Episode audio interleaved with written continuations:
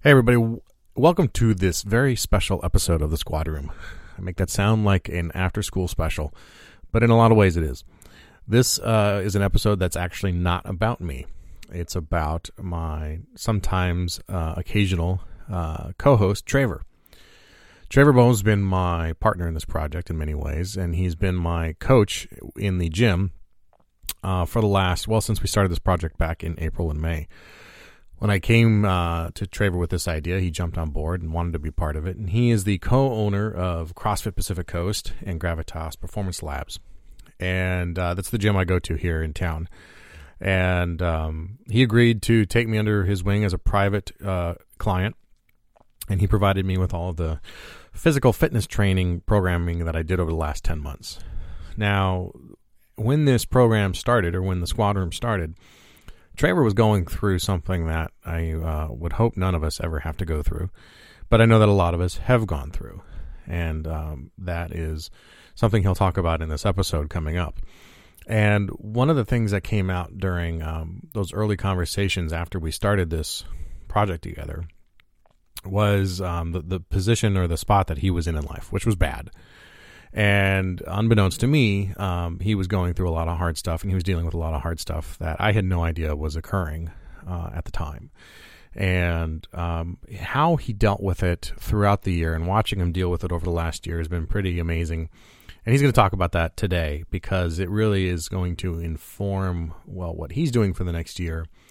But it's informed his approach to the last, uh, to a lot of this, a lot of the information he's given out in the last couple, in the episodes he's been on has uh, been framed through this uh, this issue, these issues that he's dealing with, uh, essentially um, his own his own struggles. And I find this interesting um, to bring up. And the reason I'm recording something before I just launch into it and we just start going is I want you to keep an open mind. And um, Traver uh, is a very inspirational guy. He's a very smart guy, world traveled and, and very uh, knowledgeable about the human condition. And here's a guy that um, this year has has had the human condition come crashing down on him, and he's going to go out next year and explore it even further. But one of the things that in recording this episode, um, I was concerned about was that Traver speaks very honestly and very openly about um, where he was at in life when he when we started this project and what was going on with him at the time and what he had to do to kind of um, really build uh, build a build again and start start over. So he's very honest, and um, this being an ep- uh, a podcast for cops who are um, can be sometimes judgmental and uh, critical and those kinds of things. I just want to emphasize that you keep an open mind because he does talk about some of his own uh, addictions that are counterintuitive to somebody who is in such great physical shape. But I think it's telling that um, it, it, keeps bringing up this point that I that I make over and over again that we all need a coach. We all need people to turn to, whether you call them mentors or whatever. But um, Traver's no different than I am in that sense, and that he certainly coached me through many things over the last year. Uh, but we also developed a good um, friendship through these other issues that he was uh, struggling with. And um, he'll talk about them here. So uh, I don't want to give anything away because it's a great episode and it's super powerful. But um, you will, if you've been listening to these shows for a while, you will have a bit of a disconnect with um, some of the things you've heard before. And I think that's actually a good thing in some ways. Um, and uh, and uh, it's it's it's pretty moving to watch someone go through what he went through and to take the approach he took, which I don't think I could have done. Uh, to face all your demons and all your fears and all of your frustrations all at once and uh, with a extremely clear mind. Anyway, on to today's episode. Would love your uh, thoughts and opinions on it. Reach out to us on Twitter and Instagram at the Squad Room or shoot me an email at thesquadroom.com. Uh, if you've got uh, if you've got some comments or some insights, we'd love to hear them. All right, here's the episode.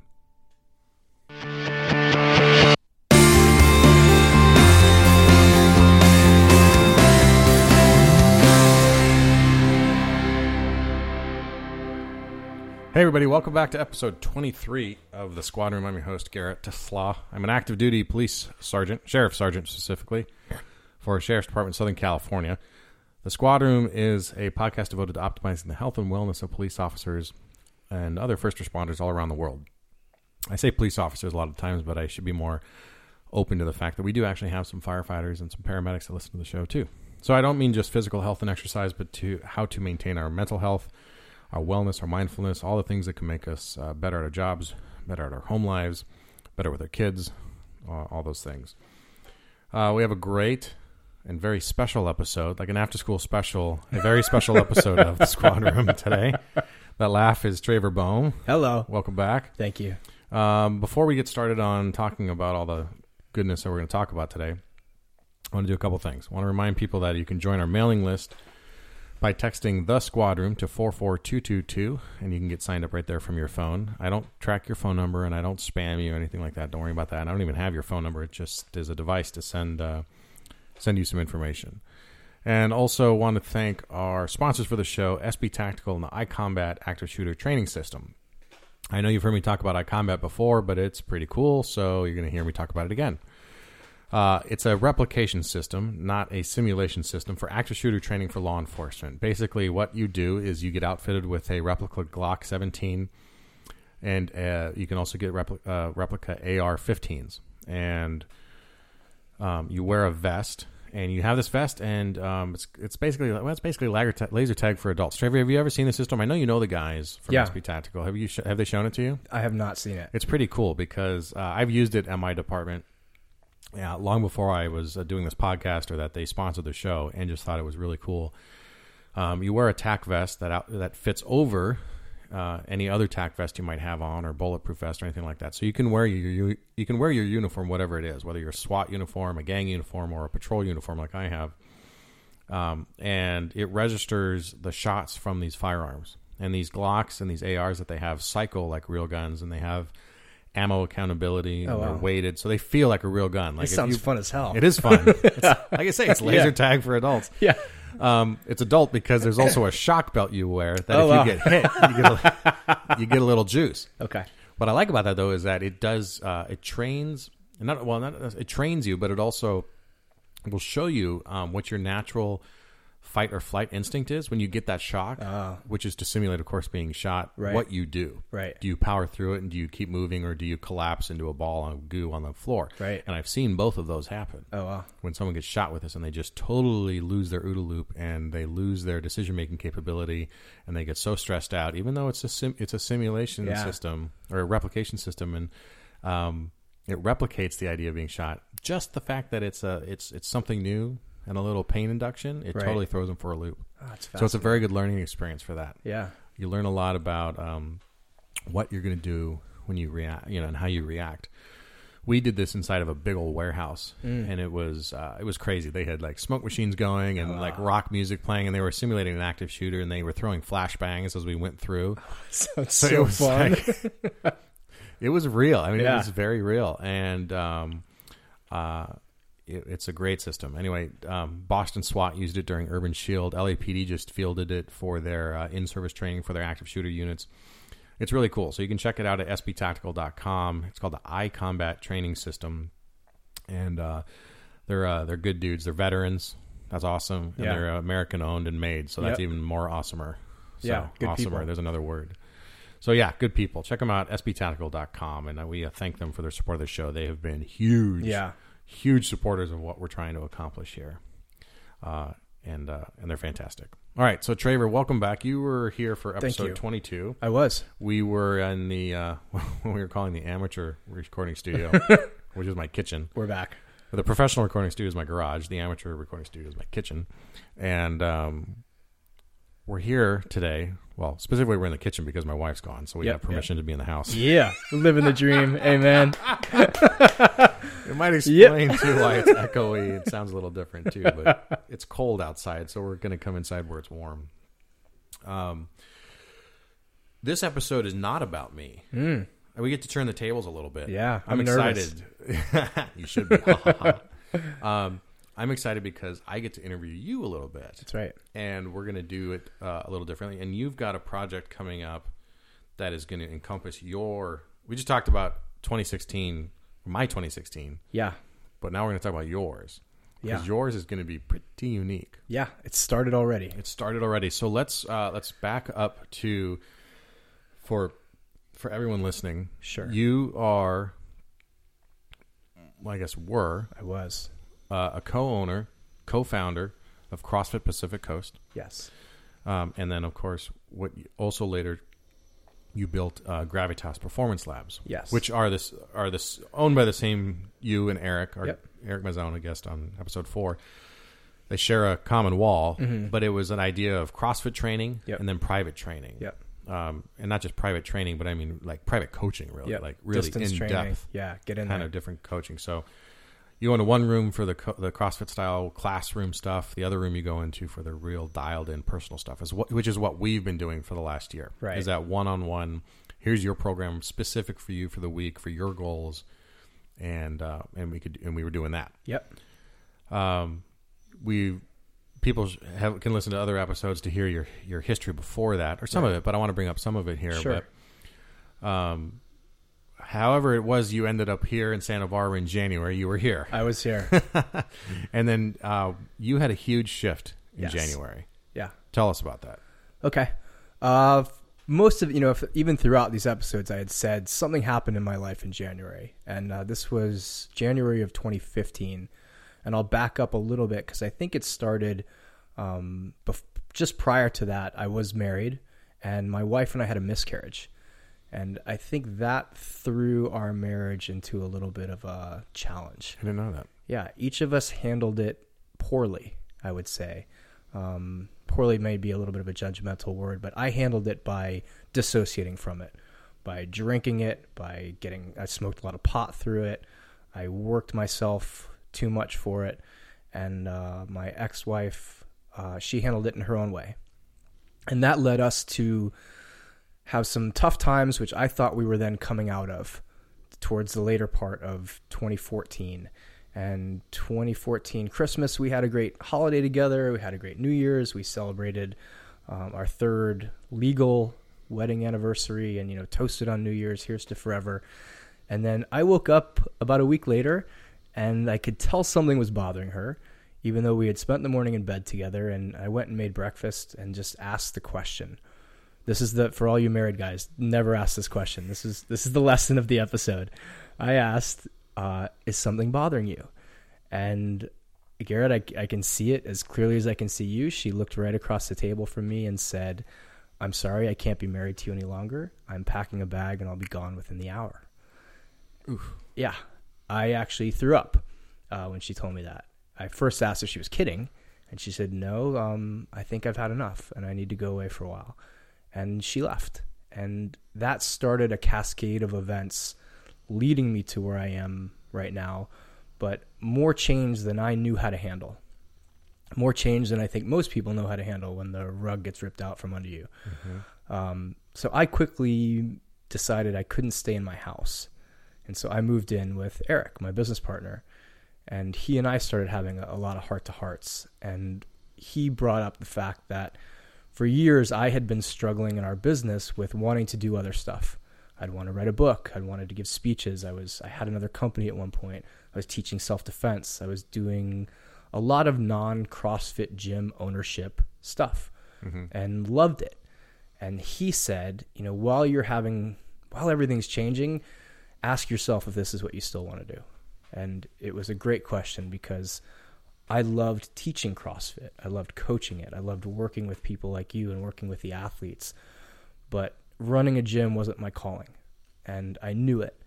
And so I said, okay, while this is while I'm going through hell, let's just throw all the change in together and figure out if there's something else I can be doing that is my highest form of expression and really who I am and encompasses all of these sort of weird idiosyncrasies I have, these weird talents I have, and these weird interests I have. So, uh, just for accountability, we'll throw it in there. Um, I also, at the time, as soon as my wife left, I knew that if I if I was drinking through it, or smoking pot through it, or dissociating in any way, I was going to end up right back where I was a couple years later. So I decided to get completely sober and haven't had a drink since, haven't smoked since. I'm coming up on my year anniversary this Friday of uh, not having any substances. And it was important to me because the work I did, I helped people get get off alcohol, stop drinking. I help help people get off drugs. Um, and so, in full disclosure, there were a lot of times through the last couple years where I felt like that Republican senator in the airport bathroom with his legs too wide, who had just voted on the anti-gay, you know, Yeah. propositions, but yet it was doing some shady shit. So I wanted to live with complete integrity and uh, not feeling like I had a double life. Or I would have a meeting with someone on how they can eat better, how they can clean up their lives. I'd come home and have a half a bottle of, of wine and then smoke a joint so I could go to sleep. And so I got rid of it all. And so this massive change agent or massive time of, of transformation. And uh, very quickly thereafter, you know, I was debating what do I do. My my wife had or ex wife had said she wasn't sure if she wanted to get divorced. She just needed time, so I was in this huge limbo state. Super fair to you. Yeah, it, it is what it is. Yeah. Um, Eric had said the door's open for you if you want to stay here and, and work in any capacity you want, but think hard, you know, because every year we sort of have the uh, he knows what he wants to do discussion, and I'm still trying to figure it out. Um, so he said, you know, you, the door's open if you want to stay. If not, you know, we'll figure something else out. And so I disappeared to Nicaragua. I was fortunate enough where he said, you know, I'll you can still get paid, keep your um, distance clients, but get out of here. Just get the fuck out of here. And I went down there and and for two months just fell apart. I lived in the dirt. I lived without electricity a lot, without water a lot. I surfed a lot. I meditated every single day. I journaled up, you know, have stacks of journals that I filled out and really dove into a lot of introspection. Uh, I'll also add to this because a lot of people have asked me about it since. I was on the phone with a therapist before she was out the door. Literally called someone and said, Hey, I'm not going to get through this without help. And I need to go beyond my scope of skill and reached out to someone that was a, a huge uh, asset to me throughout the entire year. So I did get some help with this too. Um, so I was still talking to him while I was down there and trying to figure out how do I heal myself? How do I heal my life? Because what people kept telling me even down there was let your let your wife go. Let the business go. And with clarity and with sincerity, figure out who the hell you are and what you want moving forward. And once you get that figured out, she and the business will will fall into place. And I kept arguing at the time, no, no, no. You know, if she wants to get back together with me, then that's this changes X. If I go back to the business and I can make it work, it changes Y. Mm-hmm. Um, but I really had to dive into what was my role in in the marriage ending, and I did play a role in it for sure. How can I make sure that never happens again by looking at what's underneath it? So a lot of really brutal honesty and uh, how do I dive into myself and go, what do I want to do with my time? How do I want to express myself?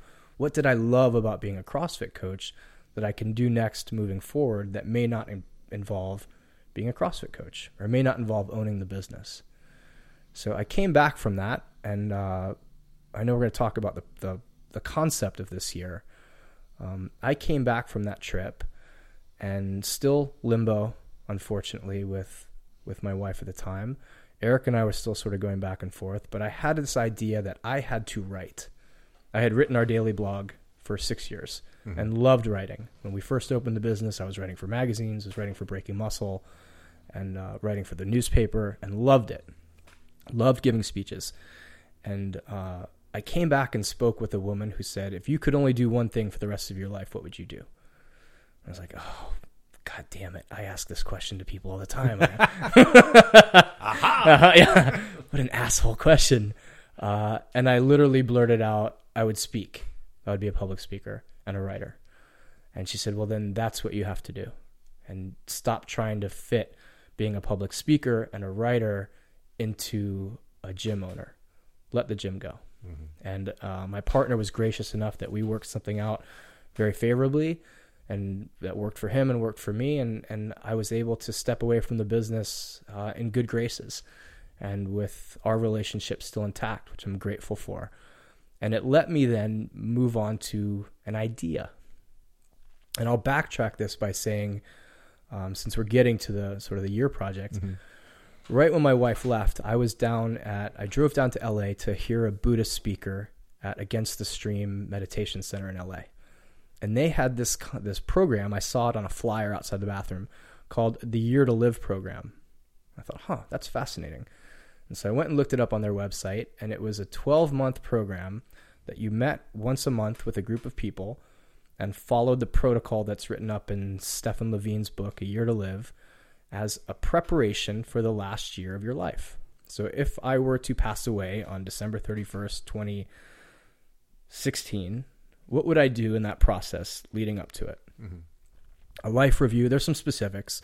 Life review, different meditations, uh, making amends, coming to terms with certain things, connecting with people that may have been lost, etc.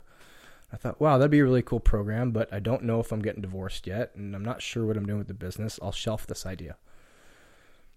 And so I came back from Nicaragua and had an idea that I wasn't going to be in the business any longer and talked to Eric about it and knew I wanted to write, knew I wanted to speak. Uh, things were still up in the air with my wife, but I said, you know what, I'm going to move forward with this idea anyway. Actually, it was still just an inception at that point. The woman who had helped me figure out speaking and writing said, Hey, I want you to try to get on TED Los Angeles. I had written a, sp- a public talk on pain that I actually think we've done as an episode here. Yeah, so it'll, it'll come out after this. I wanted Okay. to, I wanted to do this first, and then we'll Sure. So I um, I gave that talk at the gym at, at CrossFit Pacific Coast and got a really good reception for it. She said, Hey, you should take this to TED and see if they'll let you do it there. And she reached out to TED and they said, What we're after is people that have done a social experiment.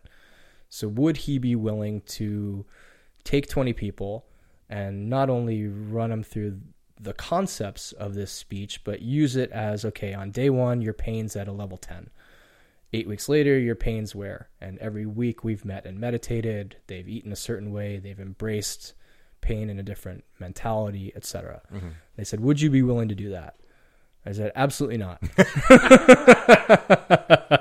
Because at this point truly uh, i'm still dealing with depression. I'm still dealing with you know i'm in the midst of finding out i'm getting divorced and some days are awful and some days are amazing and i i'm also knowing i'm stepping away from my business and that's not public yet so i'm just having to deal with all of Right. this in a way that emotionally i'd never had to deal with anything. Uh, my life has been very good i haven't had a lot of trauma i'm very blessed in that way not a lot of people have died my parents are still together you know it, things have been good so i was just dealing with all of this shit happening at the same time Yeah.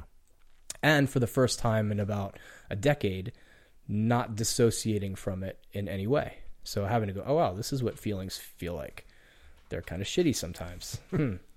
um, so I turned that down, but the idea then popped into my head: what if I did a 12 month social experiment, and instead of using a control group to go through pain, what if I embraced this year to live concept, and not only lived it myself, but lived it publicly, just how you did with with the uh, with the squat with this podcast. And said, how can I use a year?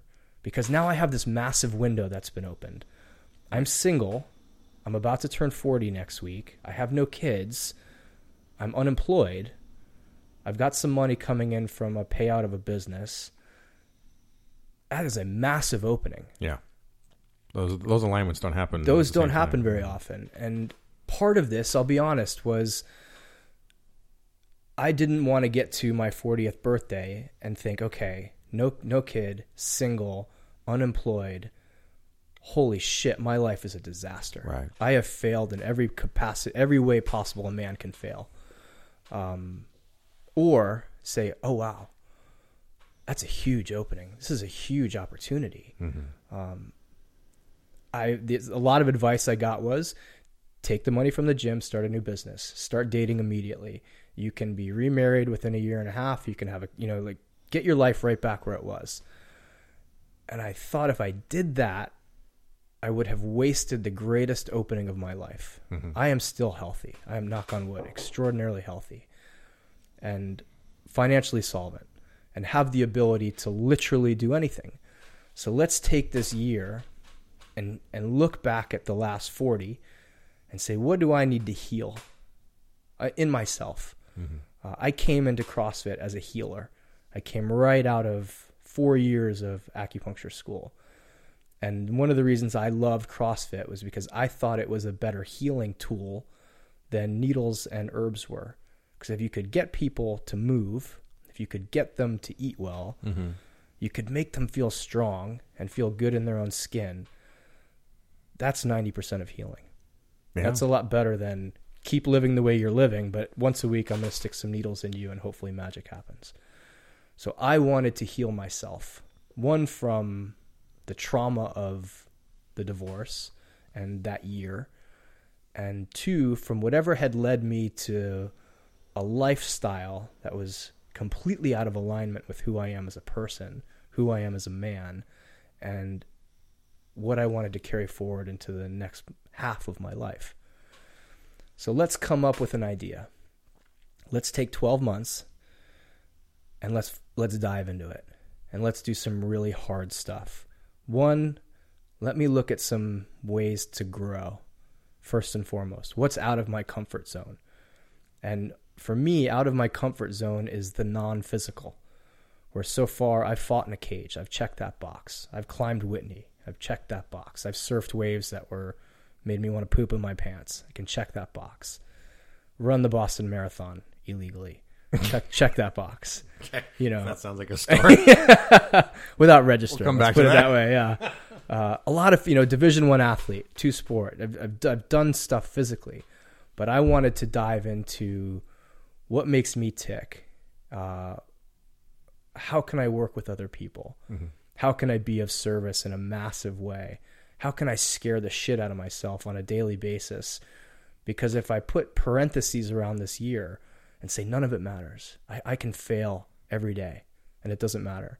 I'm living in my car if I want. That's okay. It's none of this matters. So let's let's push the envelope a little bit. And so I picked some big ticket activities that I thought would change me. And I picked some small ticket activities that I thought would change me. And I decided to make it all public. So to blog about it every every week, to shoot a video on it every day, to say to the world, okay, how I teach Garrett is that I take the things that I've effed up on and I try to explain them to other people. It's like use me as an example. Mm-hmm. That was how I would coach. Like, you know what? I used to suck at overhead squats because I would do this. And I see you're kind of sucking at overhead squats in the same way. So let's work on this together. Mm-hmm. Or these were my nutritional challenges. This is where my deficiencies were. Uh, so to take this project and open it up to the world and say, how can we all view the processes that someone would have to go through to die in peace and apply it to people that aren't dying? So, what are the things that you can do? What are the things that I can do to heal our lives that we know? That we go, yeah, I know about that. You know, just to give you an example, um, yesterday I had coffee. This was today's post on my website with my ex girlfriend. So, it's a woman I was with for five years. And I reached out to her, this was years and years ago, mm-hmm. and said, hey, I, my marriage just ended and it's, it's fucking me up royally. I need someone that I have distance with, but still had the same intimacy with. Mm-hmm. And I want to know what it was like to be with me. I want to know what the hardest thing about dating me was and living with, with me was. And you can be brutally honest. Like I'm taking it That's all. That's like the second question you don't want to ask your wife. Next to, Yeah. right next to is anything wrong? The second Yeah. thing is Yeah. what's the biggest problem with? me? yeah. Well, this you know this isn't this wasn't my wife. This was Yes. Yeah. Yeah. Yeah. But uh, just in general, the, yeah. Uh, with my are- wife, nothing was wrong. This was not my fault at all. Was, yeah, right. I get you. Yeah. Sorry. sorry. Um, so, so questions like that. Um, are you willing to sit down with someone and hear honest feedback? And are you willing to sit down with people that you know you are disconnected from and say, I'm sorry that we're disconnected. I love you. And I want to heal whatever this relationship is, even if that means we walk away and never see each other again. Mm-hmm. What are the ways that we need to heal our lives? And and how do we then take that information? How do we do it? Right? So another one that I've got coming up and I haven't done this yet is I reached out to a woman that I dated on and off as my wife came in and out of the picture of my life. And when she finally did come into my li- my life for good or semi for good, I guess we'll call it, uh, I pushed the other woman away. And I know that our disconnection was painful for her.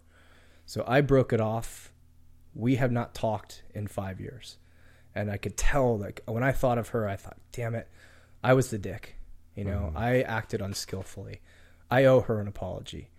And I need to reach out this year and do it, even though she's been on my mind that I knew this was coming every year since. And I did reach out to her and said, I owe you an apology. And I'd really like to do this face to face. And if that's not something that will help you, then please take this email as the apology and I'll be on my way. And the response I got from her was phenomenal. That she said, You know what? I've actually written the same email to you a couple times and deleted it. I would love to sit down and, and, and just talk about what we were each going through at the time because you were a big part of my life and having this disconnection affects both of us.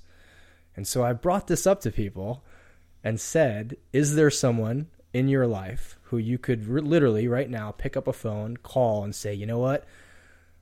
I owe you an apology. I'm going to ask you for forgiveness. And there's not anyone that I've asked this to yet who hasn't said, Yeah, uh, there's someone. and so what I've done is slid my phone across the table and said, Okay, let's call him. And you, oh, hey, hey, hey, hey, hey. so people then backtrack or shy away from it.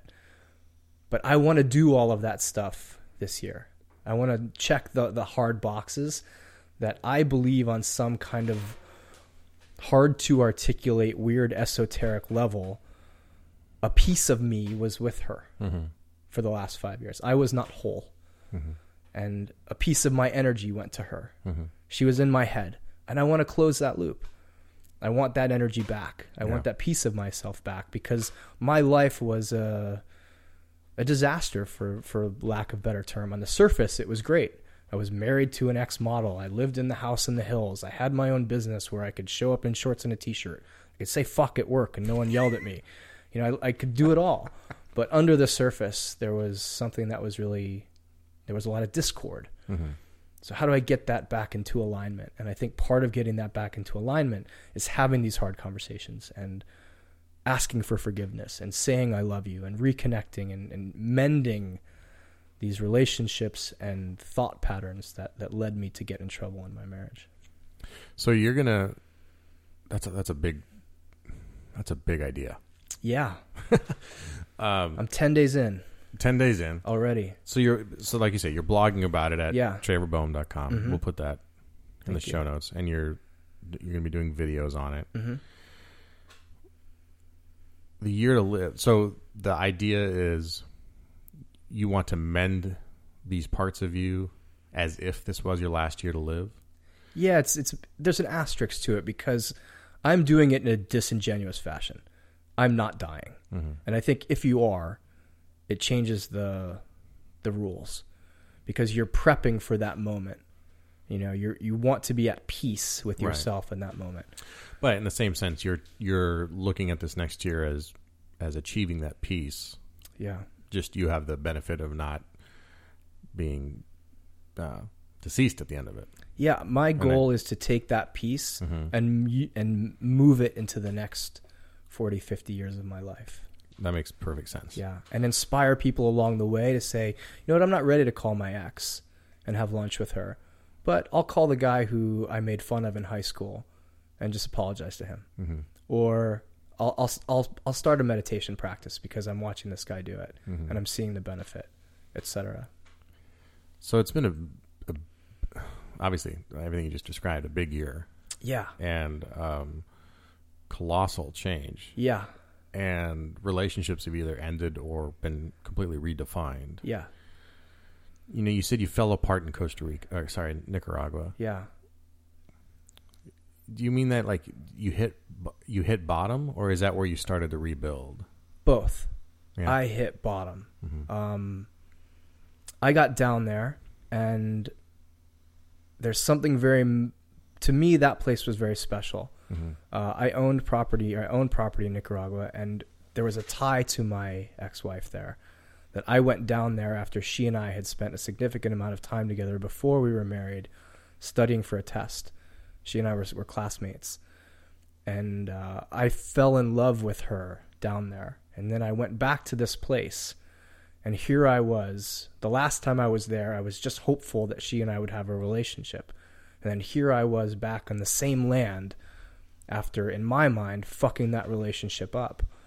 Um, and truthfully, I can go through. I can I can go through the journaling at the time. Uh, I got down there and said, "What about her made me fall apart in my marriage? What about her dissociated me from my marriage?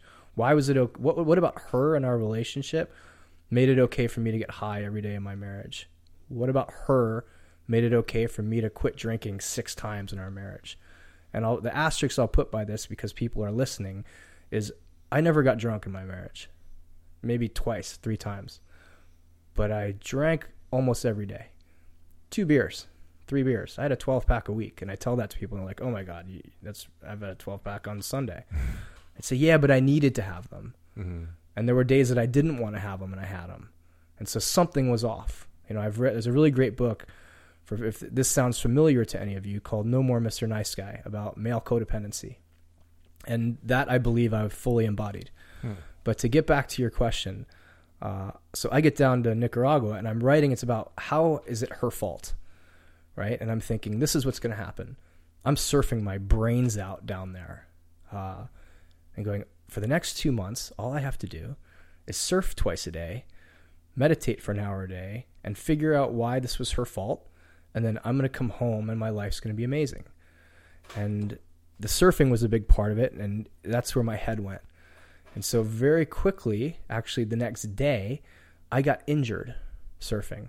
I was actually traveling from point A to point B, had to go over a lot of sharp rocks at high tide, made a big mistake, got thrown off of those rocks by a wave, got my feet cut up, my legs, it was just awful. Uh, I was bedridden for the Oh, next wow. for the next four days. No surfing, no doing anything, and that's when it hit. Of like, okay, you can't now hide behind this activity. And that, when I look in the journaling I did, went from how was this her fault to how was this my fault? And holy fuck, this was a lot of my fault. And not 100% blame, but I now have to take 100% responsibility for my half of it. And that's when it just hit that, damn it, there were things wrong with or challenges that I had coming into the marriage that the marriage exasperated. And there were new challenges that were created by the marriage that I didn't handle in the way I can now. But I just didn't handle well. You know, like shit, some of this was my fault. Mm-hmm. And just coming to terms with that and realizing that the marriage is over. Period. Even though I haven't gotten paperwork, I haven't gotten etc Right. in my head, I came to terms, and I was talking to someone down there that said this: "Your marriage, as you know it, is done. It's dead. It is. You will never go back to that woman, to that house, to that life. Period. It's dead." And so, whatever thought I had about, oh, I'll just go home and we're gonna get back together and it's gonna be great, I think I let go, and that's when I say I, I hit bottom. So physically, I didn't have my outlet. Still sober down there, and there's not much to do at the time, just to add a little twist from the universe, we lost power. So I'm not on the computer. I'm not listening to music. I'm just literally in a hut by myself. And we lost water. So I'm not showering. I'm just lying in bed in 100 degree heat with my own brain, a failed marriage, a business partnership that's ending, and sobriety to, to deal with. Mm-hmm. And it was a little overwhelming but that trip was also where I put myself back together or started to put myself back together. But first, I had to get to that do I want to die today thought. Do I really? And okay, maybe I do. Okay, let's think this out. How do I do it? Okay, I have surf leashes. I can hang myself. All right, fuck it. You know what? Let's surf. You know, at the end of this, let's get to the end of this. Two hours of surfing. If you still want to do it, I'm on board. And fortunately, I went and surfed uh, on the fifth day, and my head cleared up, and I decided to go the other direction. But I got to that point, you know, where it wasn't a metaphysical "Do I want to die?" It was okay. I know the tree I'll do it from, and uh, that was bottom, like bottom, bottom. Yeah. That that would be bottom for anybody. Yeah, But as is often prescribed, and as we've talked about, you don't you can't you got to know your A point. mm-hmm. And we you taught you told me that on episode one or 2 Mhm. that we talked about Mm-hmm. shortly shortly after this. Mm-hmm. Um, and it strikes me now in hindsight how how uh, how much you knew about that personally. Mm-hmm. You know, I, I didn't know all of this. I, I knew some. Yeah, You'd shared some Yeah. of this with me at the time, and you shared more as we went. But you sometimes take a coach's uh, platitudes, for lack of a better term, Mhm. as those of a coach. mm-hmm. But knowing that you knew exact, you were you were just a couple months ahead of me on some of this, yeah, and we're and in a lot of ways, we're uh, we're we're leading the leading the way, but not from very far ahead. right. You know, you were the recon team, but you were you were still out there Yeah, fighting that fight. fight. And oftentimes over the last 10, 11, well, almost year, over the last year, it's been a you've given me a lesson that you yourself just confirmed right. only weeks prior, Yeah. which uh, to me I've enjoyed. Good. Um, and it's easier and it's much more authentic from the coach's perspective uh, when you have that, when you know it's something you've actually are, are going through and dealing with, right? Yeah. Uh,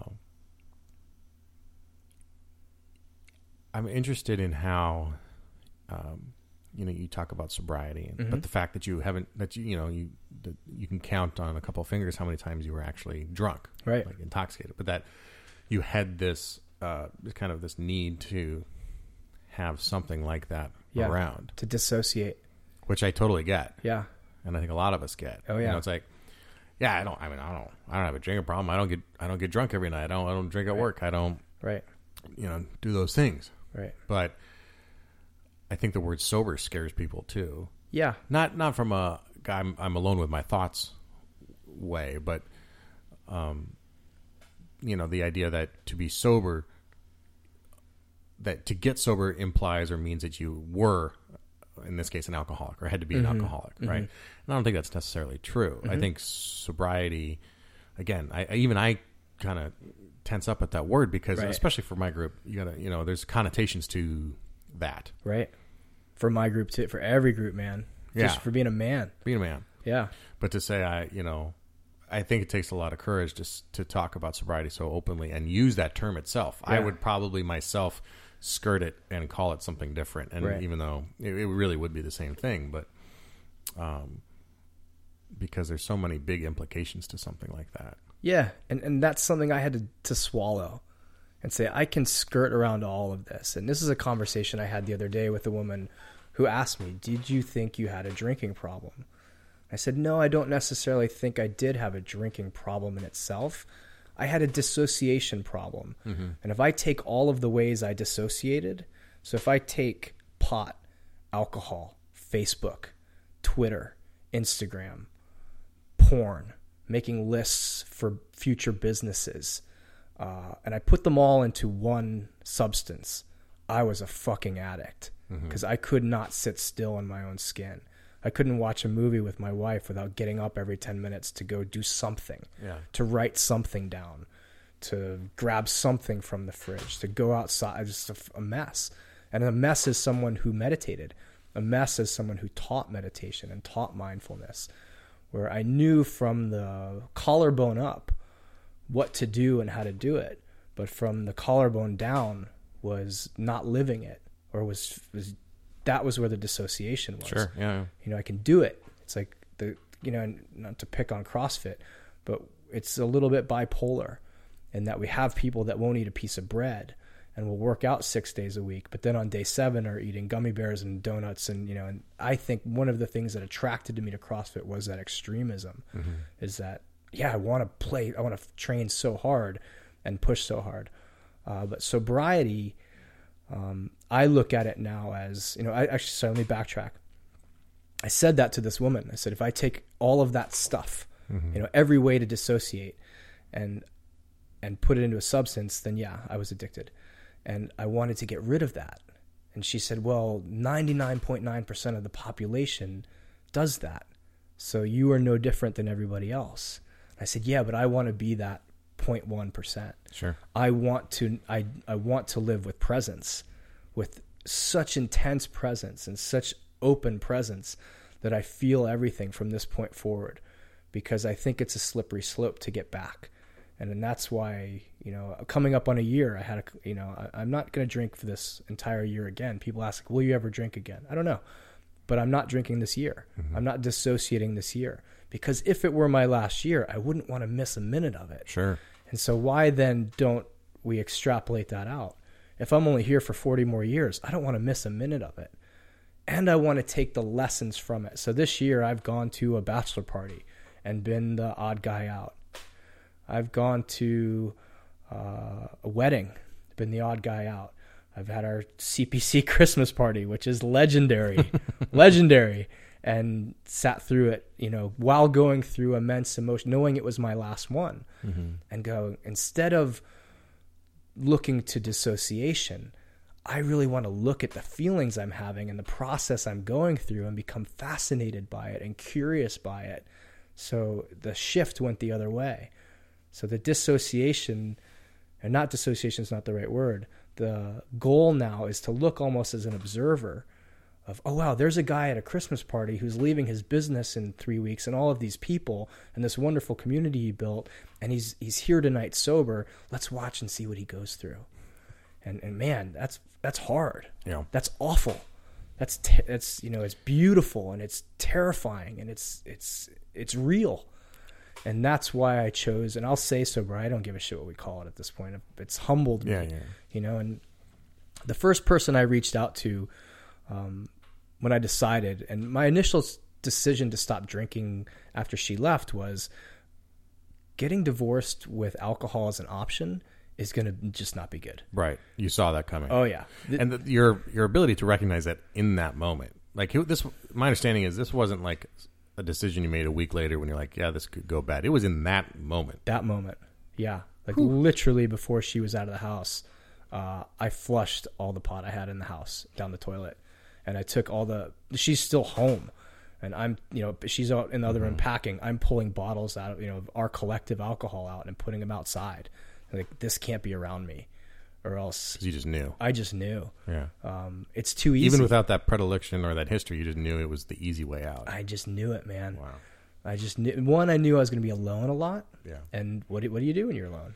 Hey, grab a couple beers. Mm-hmm. Two, I was going to be in pain a lot. How do you do turn you that do? off? Yeah, Right. just have a couple beers. And I just wanted to go the other way. Yeah. And so, what's the lesson in sitting in the middle of this shitstorm? And how can that grow me in ways that obviously I've been holding myself back? So you've had this year, Mm-hmm. quite the year. uh, a year that I think, honestly, anybody wouldn't wish on anybody. Mm-hmm. But I, I, I've been continually amazed by your your ability to disassociate from your ego in it Mm-hmm. Thank and and approach it from that perspective of what can I learn. Yeah. You know, you you're a lot of times that you're looking at yourself uh, from the outside, it seems, and going, "Huh, I wonder, wonder why he's doing that. Or what's what's the reason behind that, or what's the purpose behind that, or what's the Right. what's the cause of that?" And I think that's a fantastic lesson and something I'm trying to work on as well. So, your these relationships have ended, and you found yourself with this this opportunity. Right. And again, I applaud you for recognizing the opportunity and Thank you. and stepping out on that because you're right, you're right that most people don't recognize the opportunity when it presents itself, and then most of us don't take advantage of it, Right. and we end up in the you know what if or could have been kind of category. Mm-hmm. So you have this year over the next twenty over 2016, you're going to be blogging and you're doing video, Mm-hmm. and you're going to be talking about kind of resolving some issues and Mhm. some open-ended issues that have that are still out there that everybody has. I can think of them Mhm. too. Um, and you're also going to be doing some interesting projects Yeah. that relate some directly to death, right? Right. But also um, kind of going deeper into some of those feelings that you're having. What are some of those bigger issues you're going to be doing that you're going to be documenting? Sure, sure, sure.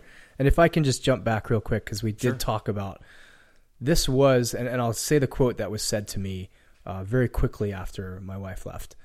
Uh, I talked to a guy named Johnny King, and he had gone through the same process. And he said, this was maybe like a week later. Because here's the deal, man. This is literally going to be either the greatest year of your life or the worst year of your life. But either way, it's going to be the hardest. So you have some decisions to make. And he said, You're probably going to tell me to go fuck myself. And I literally said, Go fuck yourself. but now that 2015 is done, I will say, in hindsight, this was the best year of my life. I spent more time crying on my bathroom floor, screaming into pillows, you know, falling apart. But in hindsight, I would not trade this year for the world. So people who are going through challenges and going, I have no idea how I'm going to survive this. One day at a time. You know, that's where I came up with one day stronger. Mm-hmm. Just get to the end of the day. I would not go back to where I was a year and a week ago for anything in the world because of what I've learned and because of how differently it's changed me. And what is that? Is it is it that sense of self and and and purpose? it's a couple fold.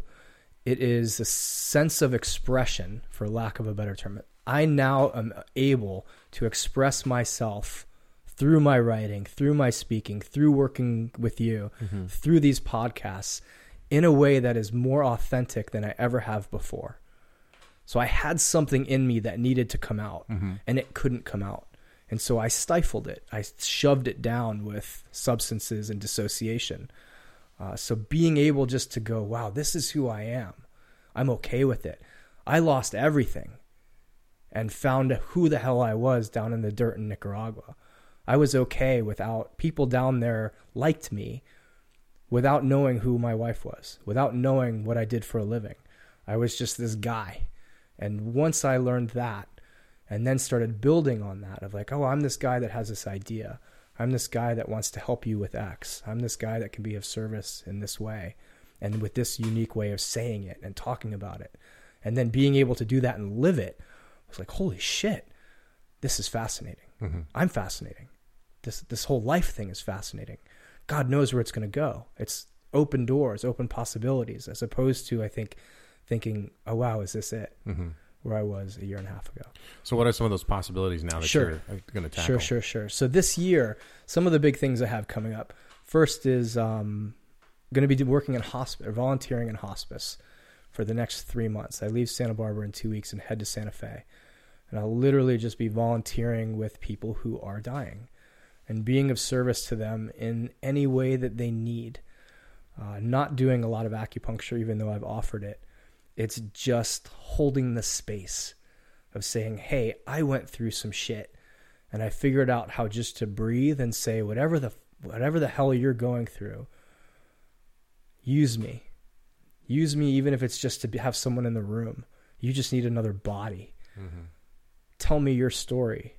R- let me read to you. As a family member of someone who's dying let me relieve you. Go go take a shower. Go run errands. I, i'm okay. I'll hold this space for you. Uh, just to be of service in that way I'm using as a way to relearn an appreciation for life.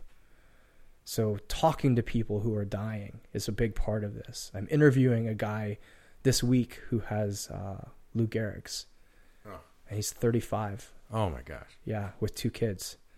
So, what can he tell me that I can pass on about the beauty of life, about the moment to moment decisions that we all can make, but may not be making because we're so caught in the loop of a job, a marriage, uh, a, an addiction, whatever it may be.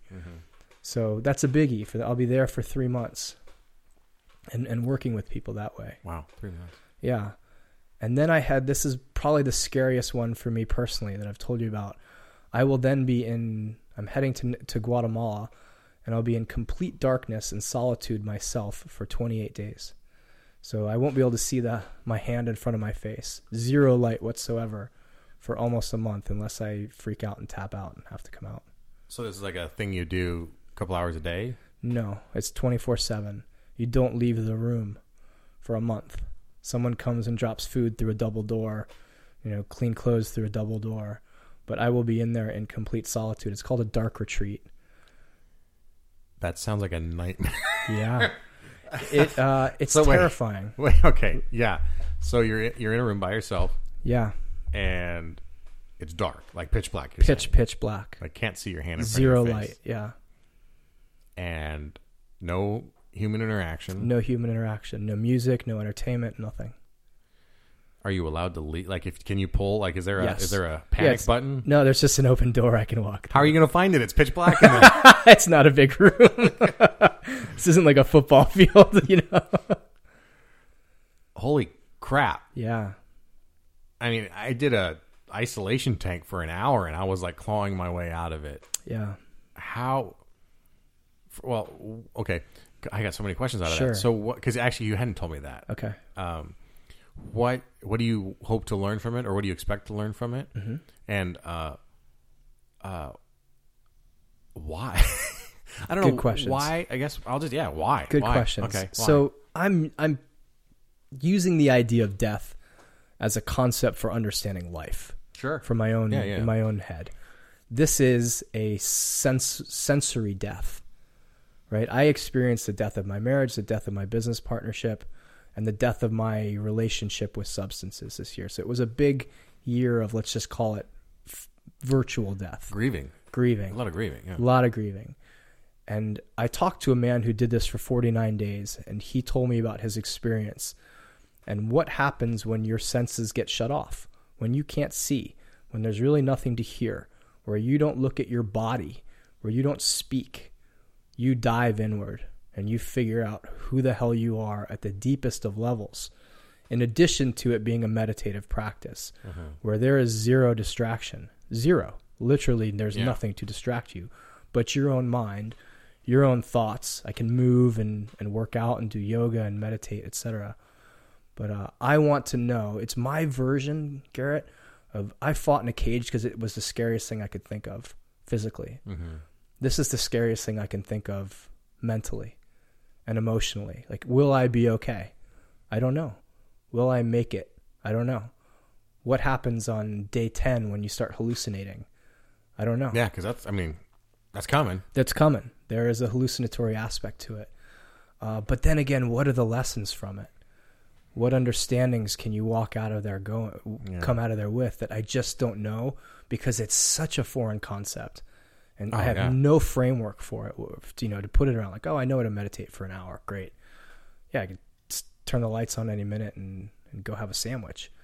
You know, so this is full immersion into me, into my brain, into my emotionality, into my survival instinct, instincts, into who I am as a person. Like let's take everything away.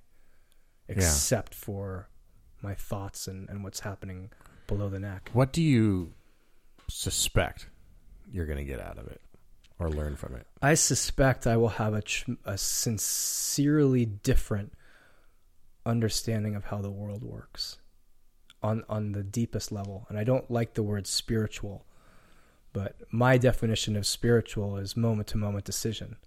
That's how we relate to who, whatever. Uh, is there a higher power? I'm not sure. Do I believe there's something? Yes. I don't know what it is, but I think the way to get in touch with the unknown is to remove all of the known. And so that's what I'm hoping Wow. and suspect to come out of it. I like that. Say that again. How to get in touch with the unknown is to remove all of the known. Yeah, remove all of the known. All those distractions you're talking about. All those things that you can cover things up with and pretend that they don't bother you. Absolutely everything. You are alone with yourself. You know, And- you know go ahead. something. Sorry, this is off track, but to really, just I'm thinking about it in terms of my audience and like Mhm. this is way very specific, but work Mhm. and overtime and how work is easy to distract you from some of those other things that you got to deal with, Mhm. and how I know there's people out there listening who will get this and understand this that you know we all have partners who work a ton of overtime Mm-hmm. just so that they can be at work, so they don't have to think about it. Right. So it's easier. It's easier to be at work than it is to be at home dealing with whatever that it is they, they need to deal with. Right. Um, that's a little aside from all this, but just to relate some of that idea, I like that that you have to strip away all the all the knowns. Yeah. To the deep, you know, the the most hardcore level. That is hardcore. I mean, Yeah. that's It's it's a it's different. It's extreme. you. and, I, I'm you're the only that. person I know who who could succeed at that. That I know personally. Like you're the only guy who I would say, "Eh, I could see thirty days. He'll probably do it. Yeah. He'll probably We'll make see. it through. I would go bonkers. You may not. And and I've talked to people that have done it about how do you prep.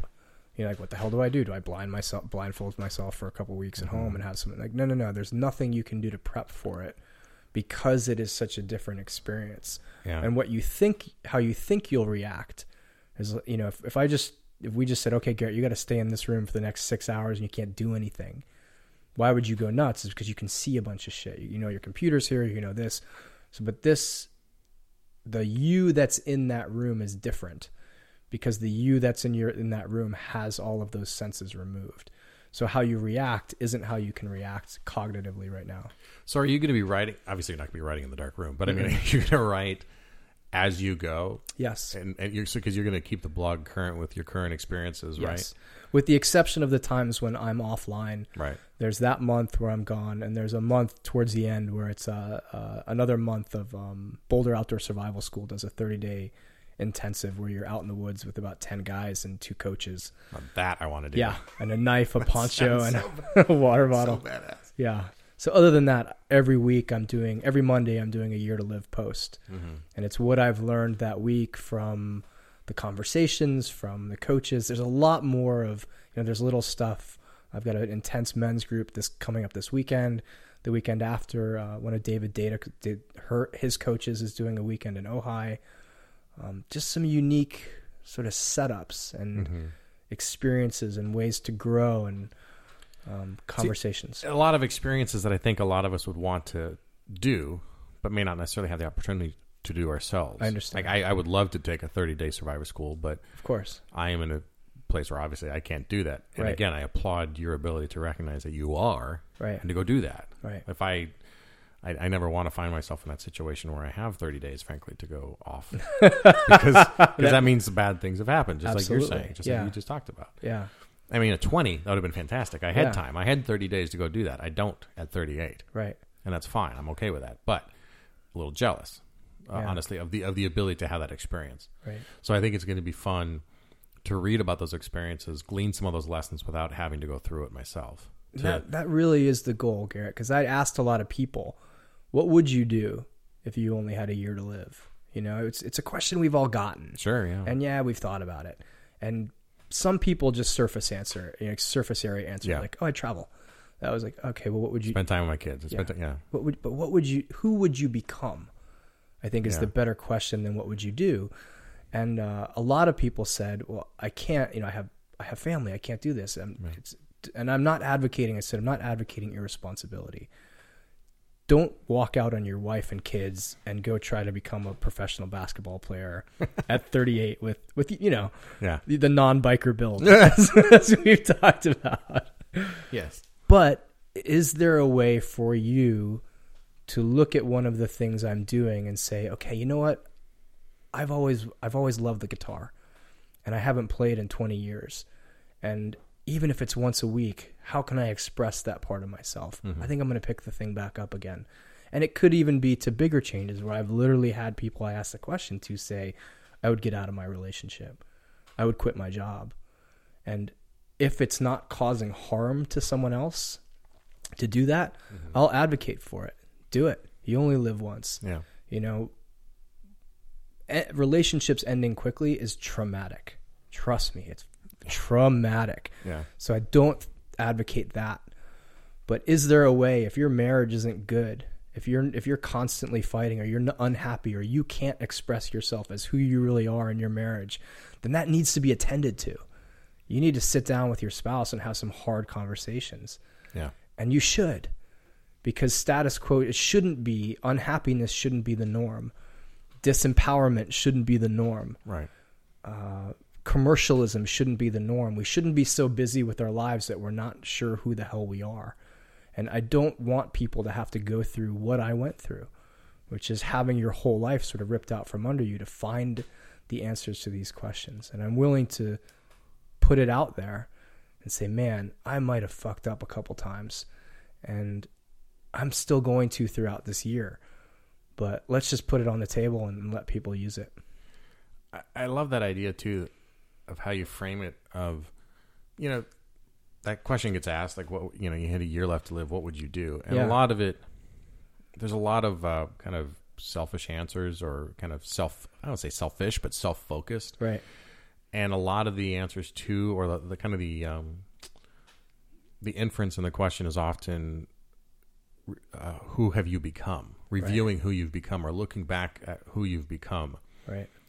and it's in, I think it's an interesting concept to take that last year and turn that question on its head to who are you going to become Mm. not who have you be- become but who are you going to become Mm-hmm. and that even in your last year there's growth potential there Unbelievable. that you can growth. end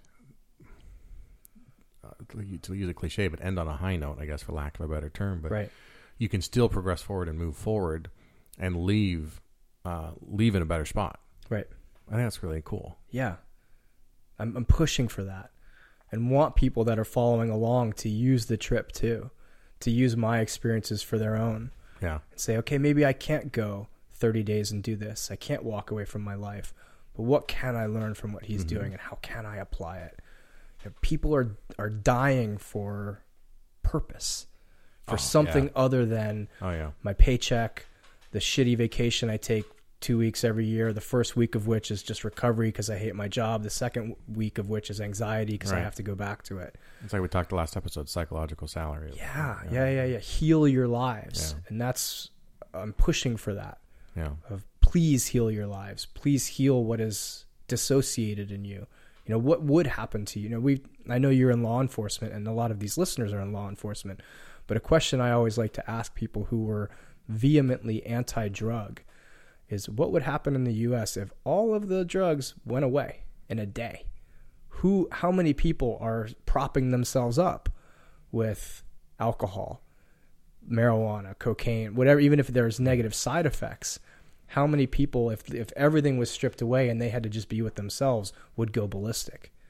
And so let's heal those part of our lives. Yeah. You know, why do we keep going back to, well, I've quit drinking six times, even if it's only a six pack a week? right What is it about yourself that's not okay without that?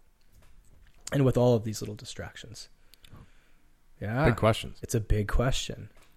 So people uh, will obviously infer, or I'll be explicit if they haven't inferred, that you're going to be gone for quite some time, Yeah. and a lot of amazing things to come of it. And I'm excited. I'm super excited for you, man. Mm-hmm. Thank And, you. Uh, you can already go to traverboehm.com. That's B O E H M. Traver too. T R A V E R B O E H M. And uh, check that out. We'll also have a link in the show notes um, to read some of the stuff you've already posted, which Mhm. is good stuff, heavy stuff, but really good, powerful stuff. Thank you. And um, so you're going to be uh, uh, on hiatus, we'll say, Yeah. from participating in the Squad Room podcast, Yeah. uh, directly anyway. Yeah. Um, uh, as we mentioned before, we have uh, we both have different projects we're working on this year. Some are together, so Mhm. um, you'll be around Yeah. at times, but Yeah. you'll be you won't be on mic. Put it that way, because you're going to be off doing these other cool things. Yeah. Um, so this is a finale episode of sorts. For you. we said after school special, so we Yeah, have to have a finale. Um, so you know, thank you for the effort and time you've put in Thank to you. this so far. Um, it's been an incredible experience to have you here. Um, sh- I, I, I, don't know if I've told this story on on air, so to speak, before, but yeah, I came to you with this idea for this show Yeah. about a week after all this happened in, in that January, right? Right. After your week, after your wife left. Yeah, I think you were there the week after she left. Yeah, and I didn't know. I didn't know that at the time, and I, I kind of ran this by you and told you my big idea, Yeah. and I explained w- something that I believe now even more than when when I said it to you.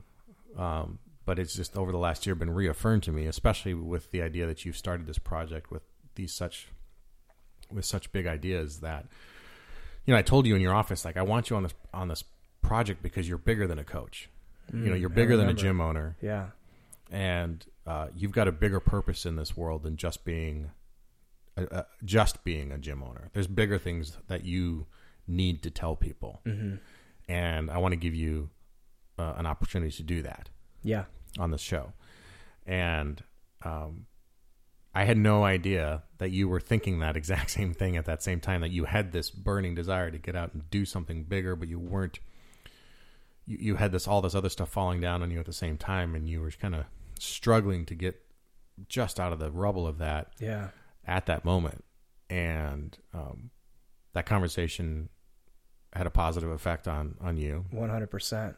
and uh, I was I was doing I don't know what workout I was doing, but came out in the you came out of your office in the middle because I we we met and then I went and did my workout or whatever, and you came out of your office in the middle of it and gave me a big hug, Yeah. uh, and I could tell something was really really uh, devastating to you that was going on, Yeah. uh, and you later filled me in on it a couple weeks later. Yeah. So to to see where you started a year ago at that at that eight point, which is lower than anyone else Mhm. anyone ever wants to be, hmm and to grieve these losses of your marriage and your friendship well not your friendship but your business relationship with Eric hmm in the gym and losing that identity as a as a coach or as a as a gym owner hmm but also putting yourself out there with the identity that is more yourself, more true to you, right? Of writer and speaker. Hmm and uh, teacher, I think is just is is a, phenomenal to watch, but also inspiring and um, very much a role model for for just putting yourself out there and that showing your vulnerability is is going to be the thing that connects people to you and helps people learn better things. Thank you. So, um, no, thank you. It's been it's been an amazing uh, adventure of of uh, fun and knowledge, and also just being able to see someone who's got a much better grasp of their own capabilities and a much better grasp of their own weaknesses Mm. than I do. And taking a little bit of that and being able to, well, if Traver can think about these things in a distract, not a distracted, in a disassociated way to really evaluate his his intents and purposes and meanings, and why can't I? hmm Well, I can. hmm So let's do that. Yeah. And I've learned a lot this last year as a result of that. Beautiful. And I look forward to learning more in 2016 as I read your blog and follow your videos. And I Thank you. encourage everybody to do this as well, to do that and follow and like your Facebook. Uh, Facebook page is just you, right? yep. Trevor Traver Boehm. And um, Twitter Yep. for the project At Traver Boehm. and Instagram. At Traver Boehm. Pretty simple, right? Yep. You can find everything there. And the hashtag for uh, Instagram is Year to Live Project. Awesome. Yeah. So, uh, best of luck, man. I know it's going to Thank be you. fantastic. Thank you. I'm a little scared of that Guatemala thing still. Me too, man. not, not gonna lie. It may turn into three days in the darkness and 27 days on the beach, and I'll just have a really creative write up about how awful it was. There you go. Be tan on the last day. Wait a minute. And you leave next week. I leave in two weeks Two from weeks. today. Okay. Yeah, so by the time Santa this is up, you will be on the road to Santa Fe. Yeah. Take care, buddy. Thank you so You're much. have fun, and it's gonna be an experience. But I, I can't wait to see you back on the other side of it sometime and give you a big hug. Yeah. Me too. All right. So to follow Traver, it's uh, at Traver Boehm, T R A V E R B O E H M on Instagram, Twitter, and Facebook. Our uh, show notes for this will be on thesquadroom.net forward slash episode 22. Head there for the show notes and links and all that sort of stuff. Uh, you can also text the squad room, the squad room, all one word, to 44222 to sign up for a mailing list. Please consider re- leaving a review on iTunes as well. That really helps out the show. And again, I want to thank the uh, guys at SB Tactical and iCombat Training System for their support of the show. Check them out at sbtactical.com and watch the video of their active shooter training system in action. It's replication, not simulation. Until next time, take care of each other and please stay safe.